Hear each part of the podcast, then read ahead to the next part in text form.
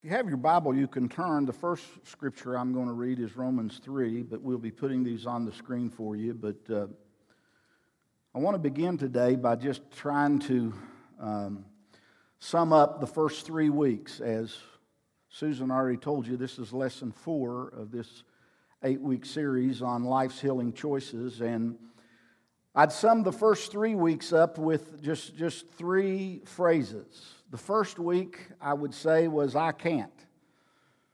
The second week was God can. And last week, to sum it up, would be let Him. I can't, God can, let Him. Week one, when He said I can't, that was the reality choice. And we were talking about the reality, and we have to realize that I'm not God, and I'm have to admit that I'm powerless to control my life and the tendencies to do wrong. Paul talked about it when he said, I wanted to do good. Evil was present. We all have to struggle with our flesh and with uh, the, the, the enemy coming against us, and that our lives at times get unmanageable because we don't follow everything that he has. And we just got to realize I can't do this without the help and the power of the Holy Spirit. The second week, we talked about God can. This was the hope choice. We have to believe that God exists and that, that I matter to Him, I'm important to Him, and that He has the power to help me change. So I can't change, but God can. And then week three, last week, we talked about let Him, which was the commitment choice, where I consciously choose to commit all of my life, all of my will to Christ's care and His control. We've got to let go and let God. We've got to let Him be God and be in control of our lives and depend on Him. And um, so, uh, you know, we've got to just trust Him. So I can't, God can, we've got to let Him. So, how do I let God make the changes in my life that He wants to make? That's where we're at. Now, that's what I want to deal with today. How do we do that? That's um, the fourth choice, which Susan's already mentioned, and it's called it's called the house cleaning choice. House cleaning choice.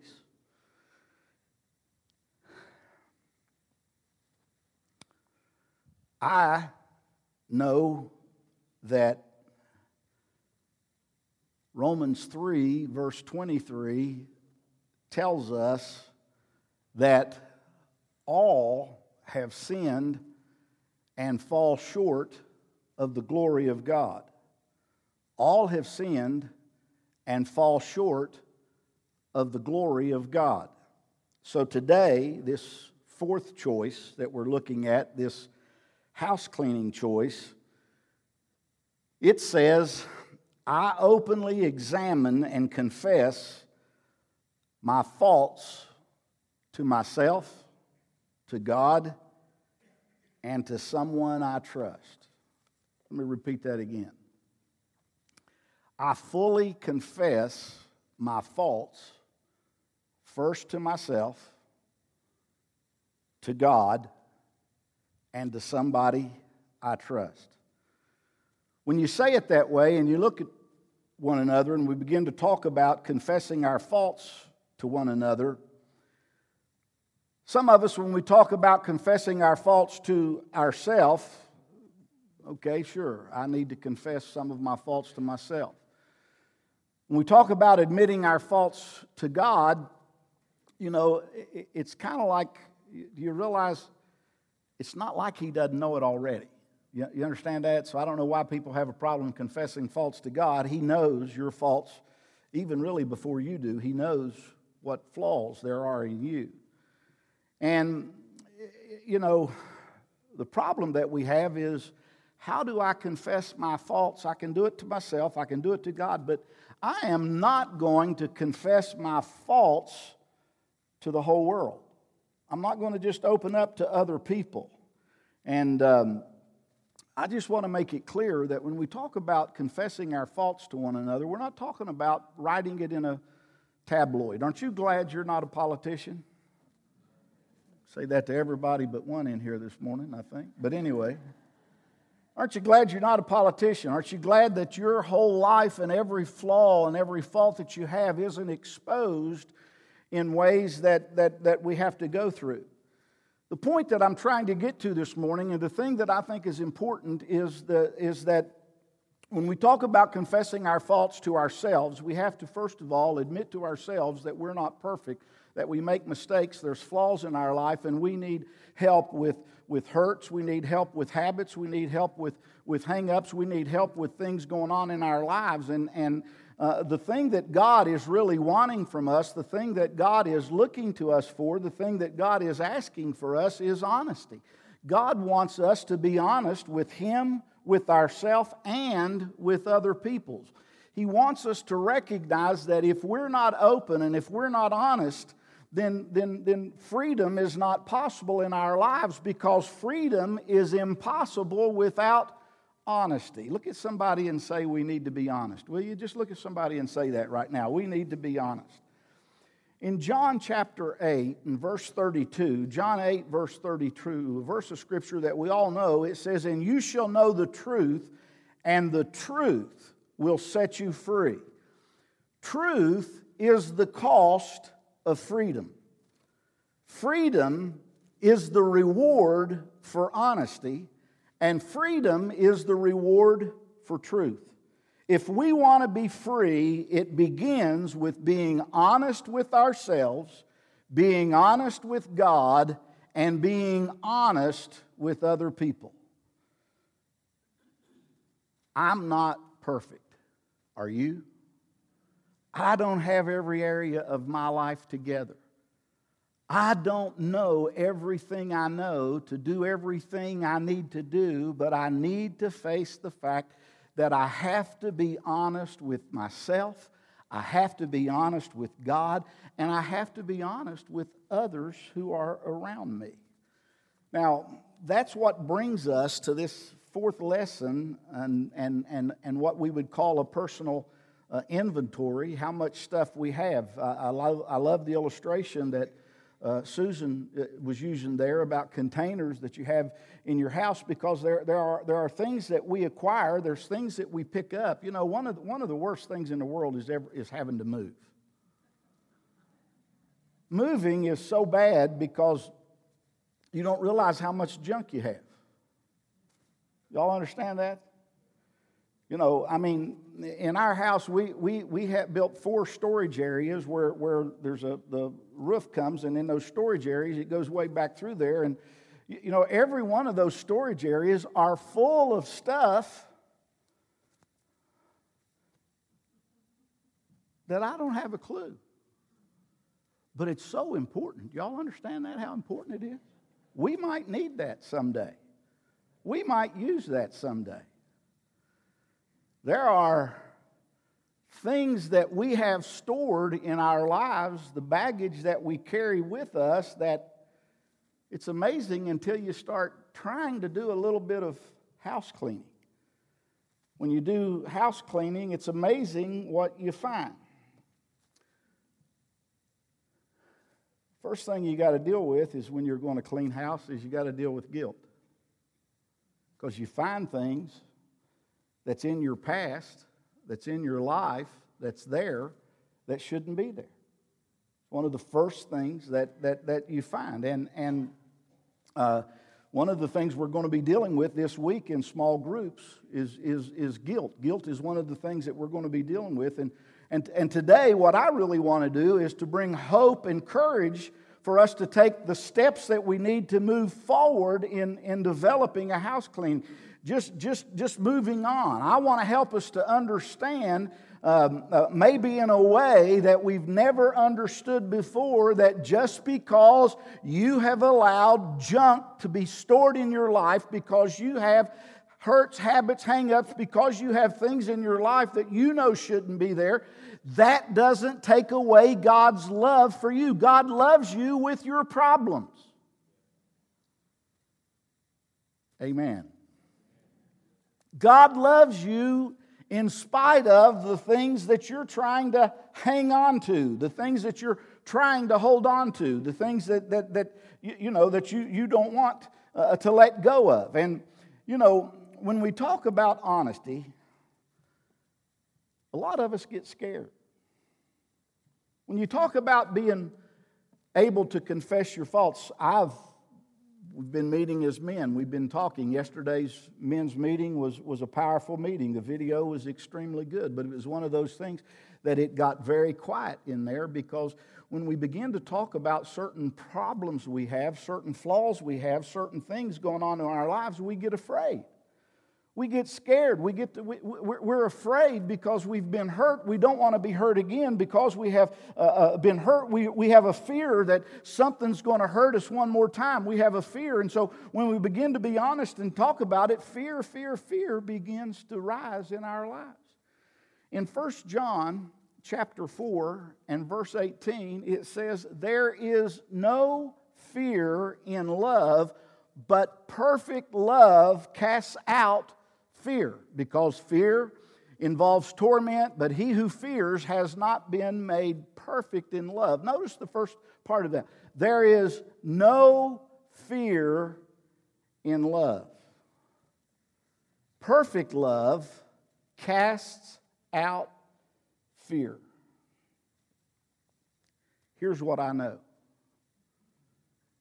if we're afraid of the truth, we really don't understand God. Let me say it again. If we're afraid of the truth, we really don't understand God. I realize how vicious our world is. I realize how vicious other people can be. I realize how vicious Christians can be. But if we have a fear, if we really understood the depths of His love, there would be nothing that we would be afraid of. So today, that's the beatitude that we're going to deal with in Matthew chapter 5, talking about the Sermon on the Mount. And every one of these lessons, or these eight lessons are come from a different point that Jesus made with his sermon that he preached, the Sermon on the Mount. And today is Matthew chapter 5, verse 8, and it says, Blessed are the pure in heart, for they shall see God. Will you read that with me? Blessed are the pure in heart, for they shall see God. Notice the first thing that it doesn't say is it doesn't say, Blessed are the religious in heart. A lot of people think religious things are pure. I don't want you to get a religious heart, I want a pure heart. Jesus doesn't really want me and you to be religious, He wants us to be real. So, this verse, blessed, is the word happy there. So, happy is the pure in heart not the religious. In John chapter 11, we read about the time when Jesus was raising Lazarus from the dead. Let me read you two verses here in John chapter 11, verse 43. It says, Now when he had said these things, he cried with a loud voice, Lazarus, come forth. And when he had when he who had died came out, bound hand and foot with grave clothes, and his face was wrapped with a cloth, Jesus said to them, Loose him and let him go. Now, I want you to see what's going on here. Jesus raises somebody from the dead, but they are bound and their face is covered with grave clothes. When the Bible talks about us being born again, we are brought out of death into life. Ephesians 2 talks about that greatly. It says, You who were dead in your trespasses and sins, He has made alive. We are brought back to life. Well, one of the things that happens is that when we are made alive and we become born again and we begin to walk in the family of God and God begins to, to give us new life, some of us are bound in grave clothes. Some of us, you know, uh, are wearing, we're, we're, our hand and our feet and our, uh, the grave clothes and our face covered with a cloth. And, and, you know, what that's saying is that there's things that bind you and keep you from living the fullness of life.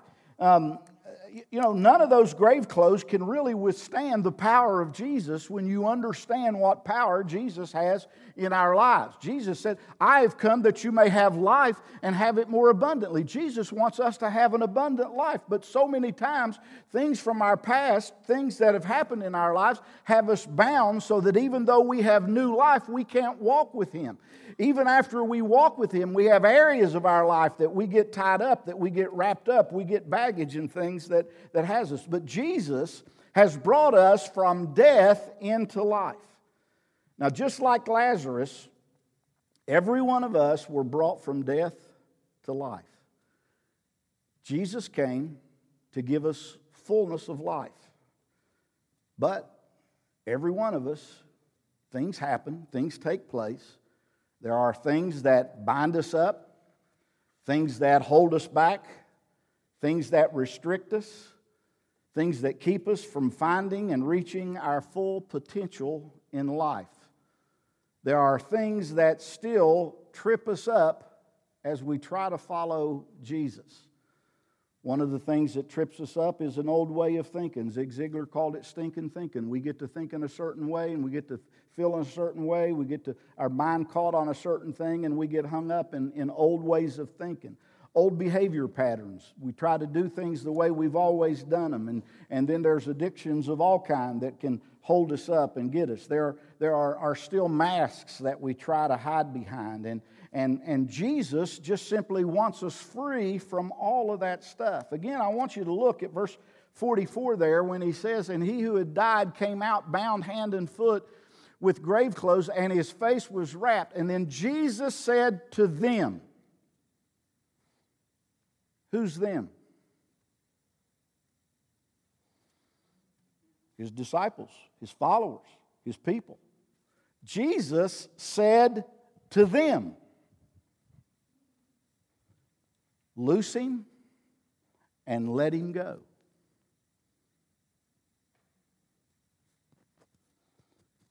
Think with me for just a moment.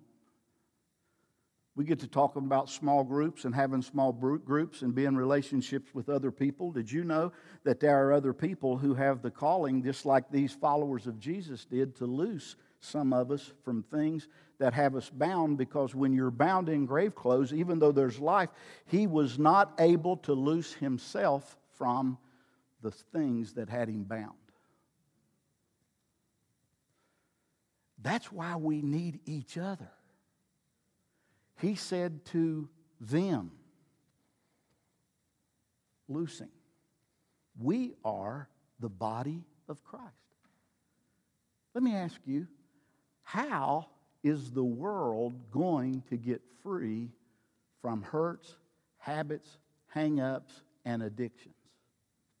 How are they going to get set free from their grave clothes?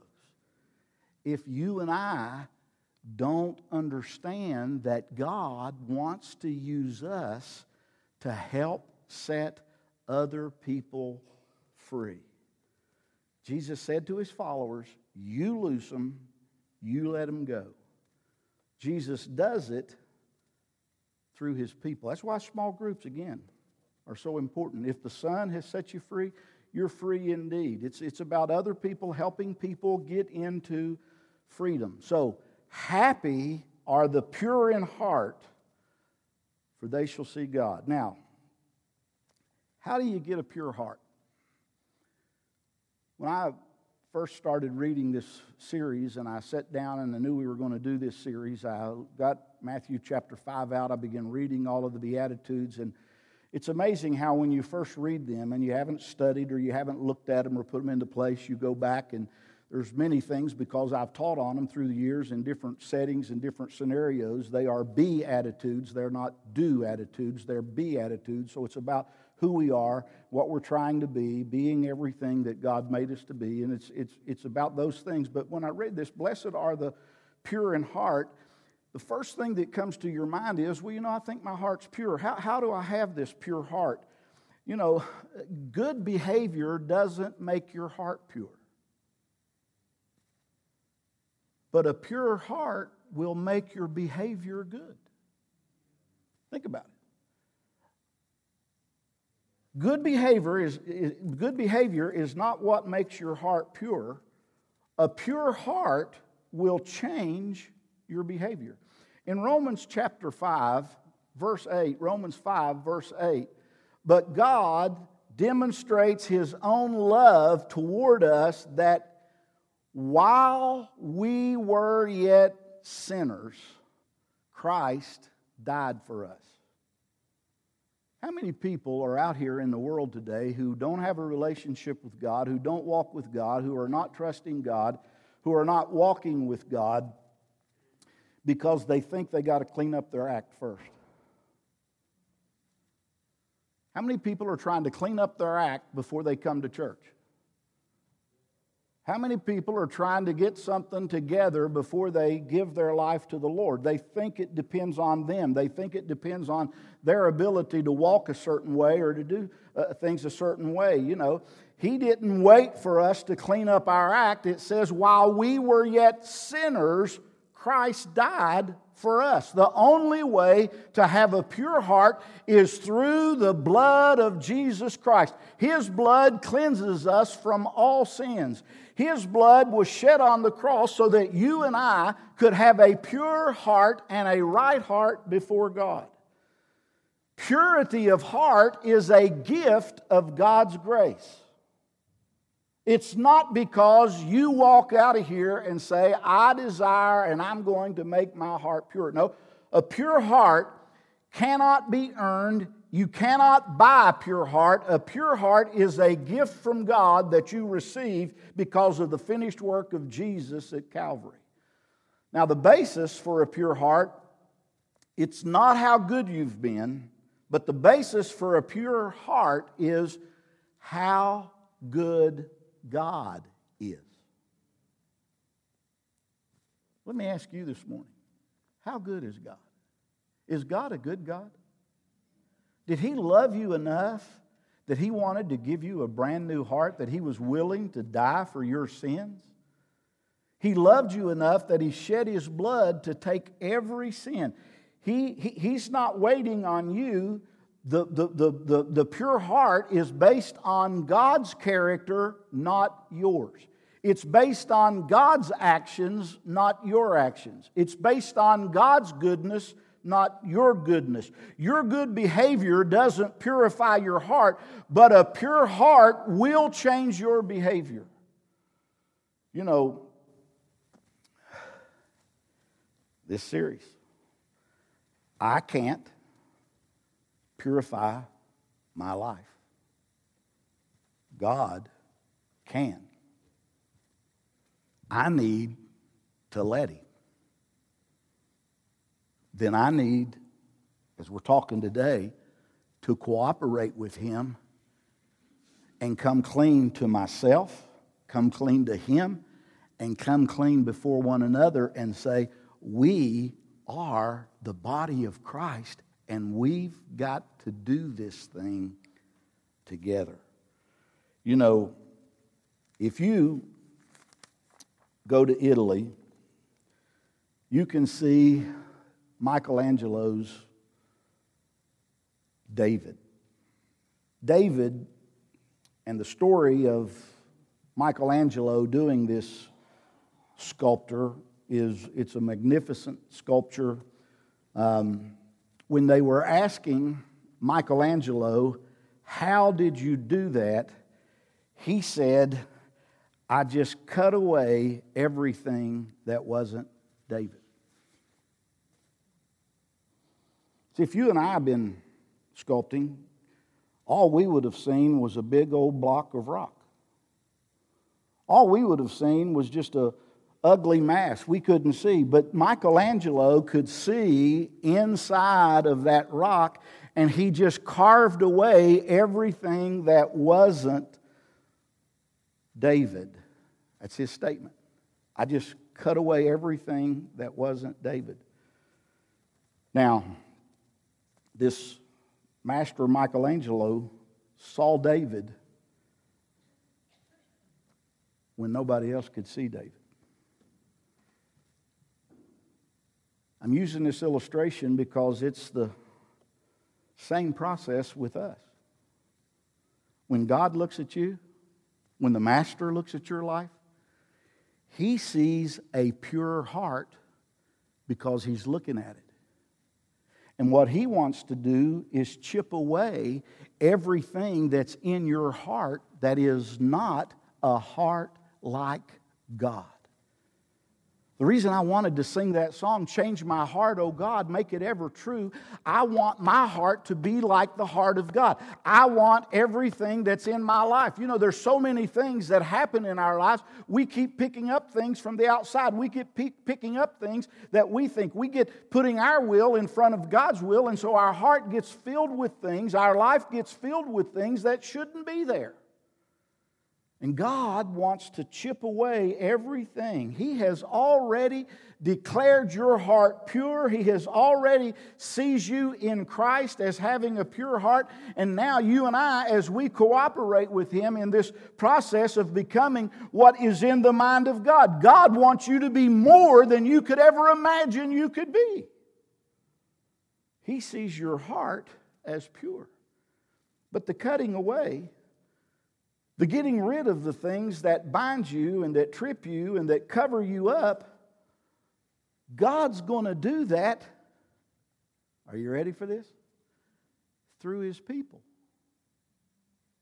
Do you know it'd be an easy thing to serve God if it was just me and God? But you got to live with the people you're living with, the people you're serving with. How many of you know if some people just leave you alone, you, you'd be okay with you and God. But God keeps putting these people in your life to expose things about you.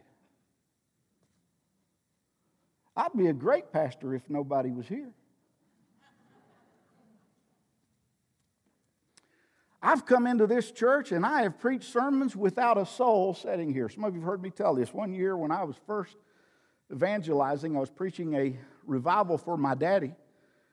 And this is way back in the day. I was fresh out of college, and, and uh, my brother Hack was on staff there, and he was recording the message. And, and, and, you know, one of the nights, he said, I got a problem. I said, What's that? He said, Well, I sold 12 of your sermons last night, and the recording didn't take.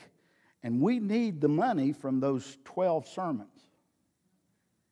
I said, So what are you saying? He says, Well, me and you tomorrow are going and you're going to preach that same sermon and I'm going to record it. Nobody will be there and we'll sell them that one.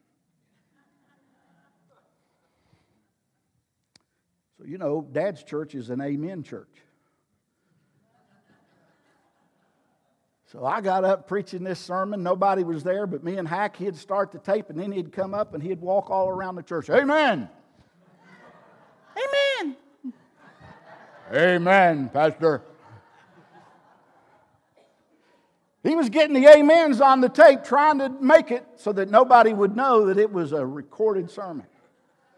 I got done. He said, I think you preached it better today than you did last night. You see, what we've got to understand is that God does things that we need through His people.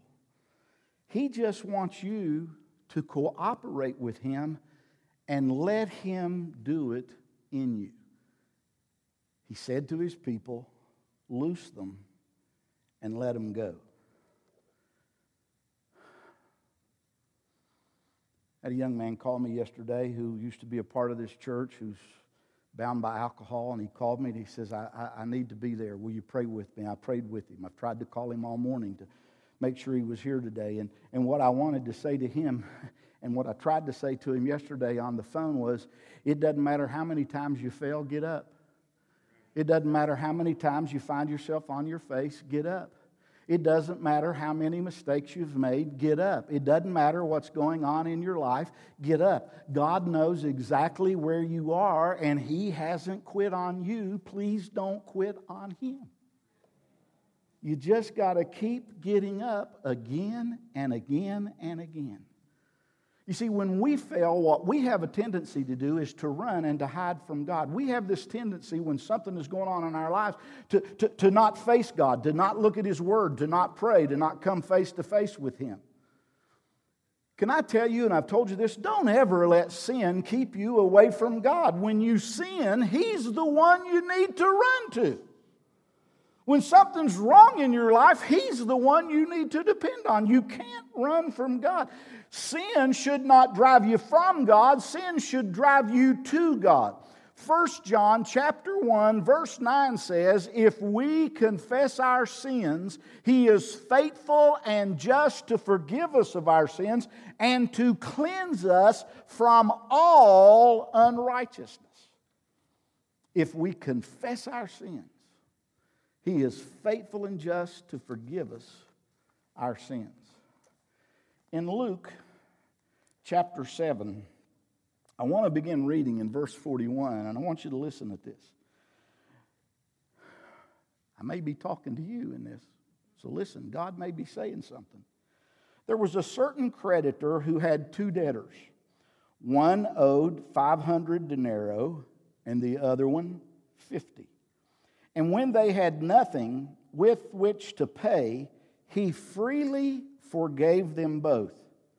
Tell me, this is Jesus talking, tell me therefore, which of them will love him more? Simon answered and said, I suppose the one whom he forgave more. And he said to him, Listen to this, you have rightly judged. Then he turned to the woman and said to Simon, Do you see this woman? I entered your house. You gave me no water for my feet but she washed my feet with her tears and wiped them with the hair of her head.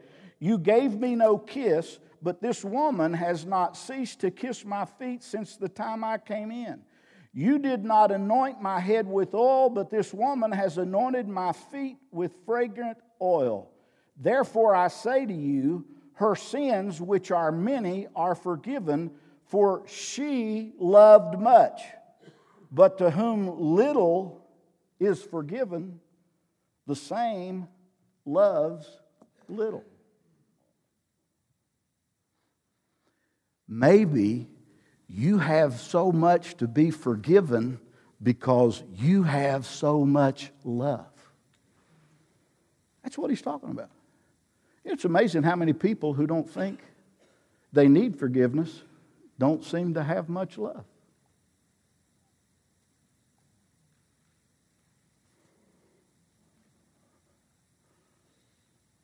My life's all right. I'm not near as bad as a lot of other people. They don't love people where they are. There are people that have more baggage than they want to love them with. But some of us who have a lot of baggage have a lot of love. Well, Pastor Farley, I don't think that's exactly what Jesus was saying there. Well, Read it in another translation. It says the same thing. Go read it in Greek. He that is forgiven little loves little. He that is forgiven much loves much. Listen to me. Blessed are the pure in heart, for they shall see God. You know, it's amazing to me how many people can't see God involved in anything. It's amazing to me. One of the reasons that I want to have a pure heart is because when my heart gets filled with a lot of things, if I'm not real careful, I can't see God. I've been around a lot of Christians who can see everything the devil's doing, can't see one thing God's doing. I've been around a lot of Christians who know everything the devil's saying, but they don't know one thing that God is saying. They see everything that's going on that's evil, but they don't see God. And when I read this, happy is, blessed is the pure in heart, for they shall see God. I begin to realize that if, if, if I don't see the sin, then I don't see the need for forgiveness. Some of us, some of us are raised from the dead, We get a new life in Christ, but we continue our life in Christ bound with grave clothes. He says, even though you're bound, you're alive. Your sins are forgiven. Do you realize your sins are forgiven? Get rid of the grave clothes that are binding you. Get rid of the things that have you hindered, that's stopping you from doing, because that's, that's what he's saying there. You see, there are things that need to be taken away, and sometimes we need to be around other Christians before we can see what needs to be gone. We need to be unwrapped from the grave clothes, from the things that are restricting us, from the things that are holding us back from fullness of life. There are hurts that need to be healed, there are habits that need to be broken, and there are hang ups that we need to get over. And we need to understand that God will do it for us. In Philippians chapter 1 and verse number 6, it says, Being confident of this very thing, that he who has begun a good work in you will complete it until the day of Jesus Christ. One way that I like to say it is God's working out, or you're working out what God is working into your life. Just like David emerged from Michelangelo's cutting away of the stuff, God wants that same thing with you. God's wanting that cutting away, God's wanting that cleansing work, this freeing work. He does it through His people. You know, through the years, I've watched people get saved, and one of the things it takes me back to when I first got saved, I, I, I wanted things to happen in my life so fast. And and, and when I came around that first October, and October was the month that I had gotten right with God, but when I came uh, uh, through that first October and I came to that place where, where, where I looked back at the, uh, uh, over the year, I didn't think I was doing good, but when I looked where I was a year ago and where I was now, I realized how much stuff had gone on and happened in my life. I remember the second year when October came around and I looked and I thought I had done so well to that first year and I thought things were really together in my life in that first year and I really thought I was doing so good and I had compared to where I was when I started. But when I got to that second year, I looked back and I thought, man, I wasn't anywhere where I am now today after a year. Now, in two years, I've really come a long way with God. And, and, and that begins to happen, that begins to take place, and we begin to realize that there are things that are no longer a problem for us because He's chipped certain things away, but He's still trying to get everything that stops us from being the express image of Jesus Christ. And the closer you get to being like Jesus, the harder it is the more difficult it seems. I think we're far closer than we ever imagined. I think God is putting people, iron sharpens iron. I think God has placed people in our lives that's going to cause us to become everything that God has purposed us to become. God's cutting away and, and doing a cleansing work and a freeing work, and He does it through our relationship with other people. As they help you, as we help each other in following the Lord, God isn't just piling more things on you. You say, Well, I just don't know if I can take. He's not piling things on you, He's trying to get things off of you. Well, I'd like for him to leave this, this, this, and this, and this. Yeah, and if he leaves this and this and all of the things you think you need to have, you're not going to be anything like Jesus. Lord, why are you permitting this?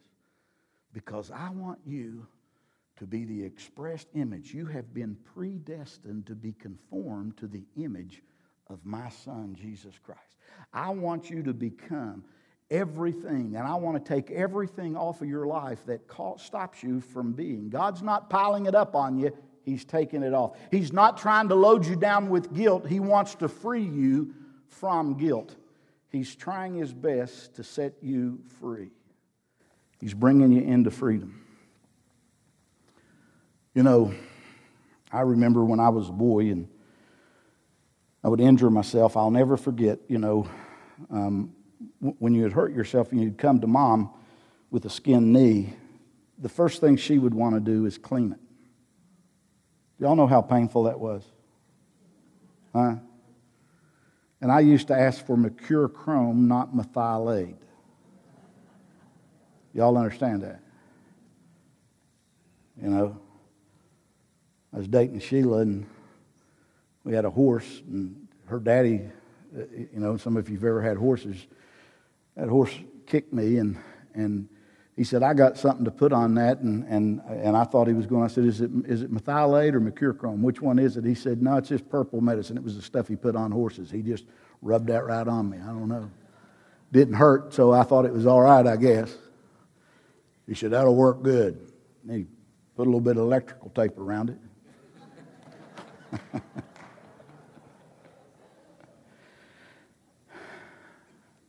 Hear me say this. You cannot come to grips with God's forgiveness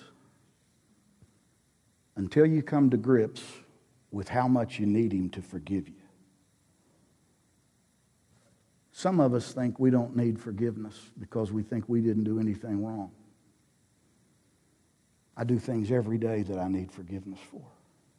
I have attitudes and things in my heart that aren't pure. I have things that go on in my life that's trying to be things that God doesn't need there. And God, when He exposes those, I realize I need forgiveness for how I am.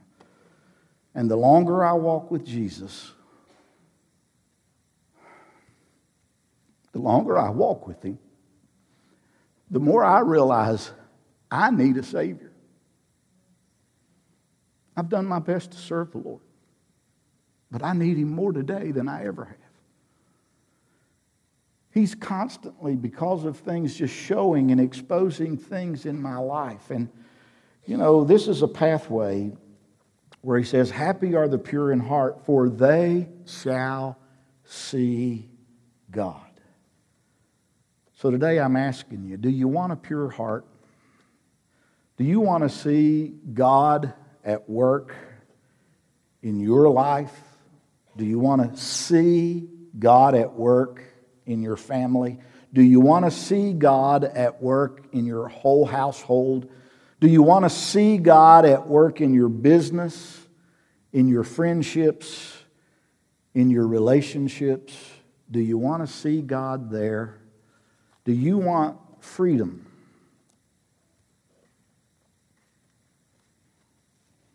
If you want freedom, you've got to let God, the Lord, set you free. And it begins with being honest with yourself. If you think you're okay the way you are, you need to have a talk with God and you need to read His Word.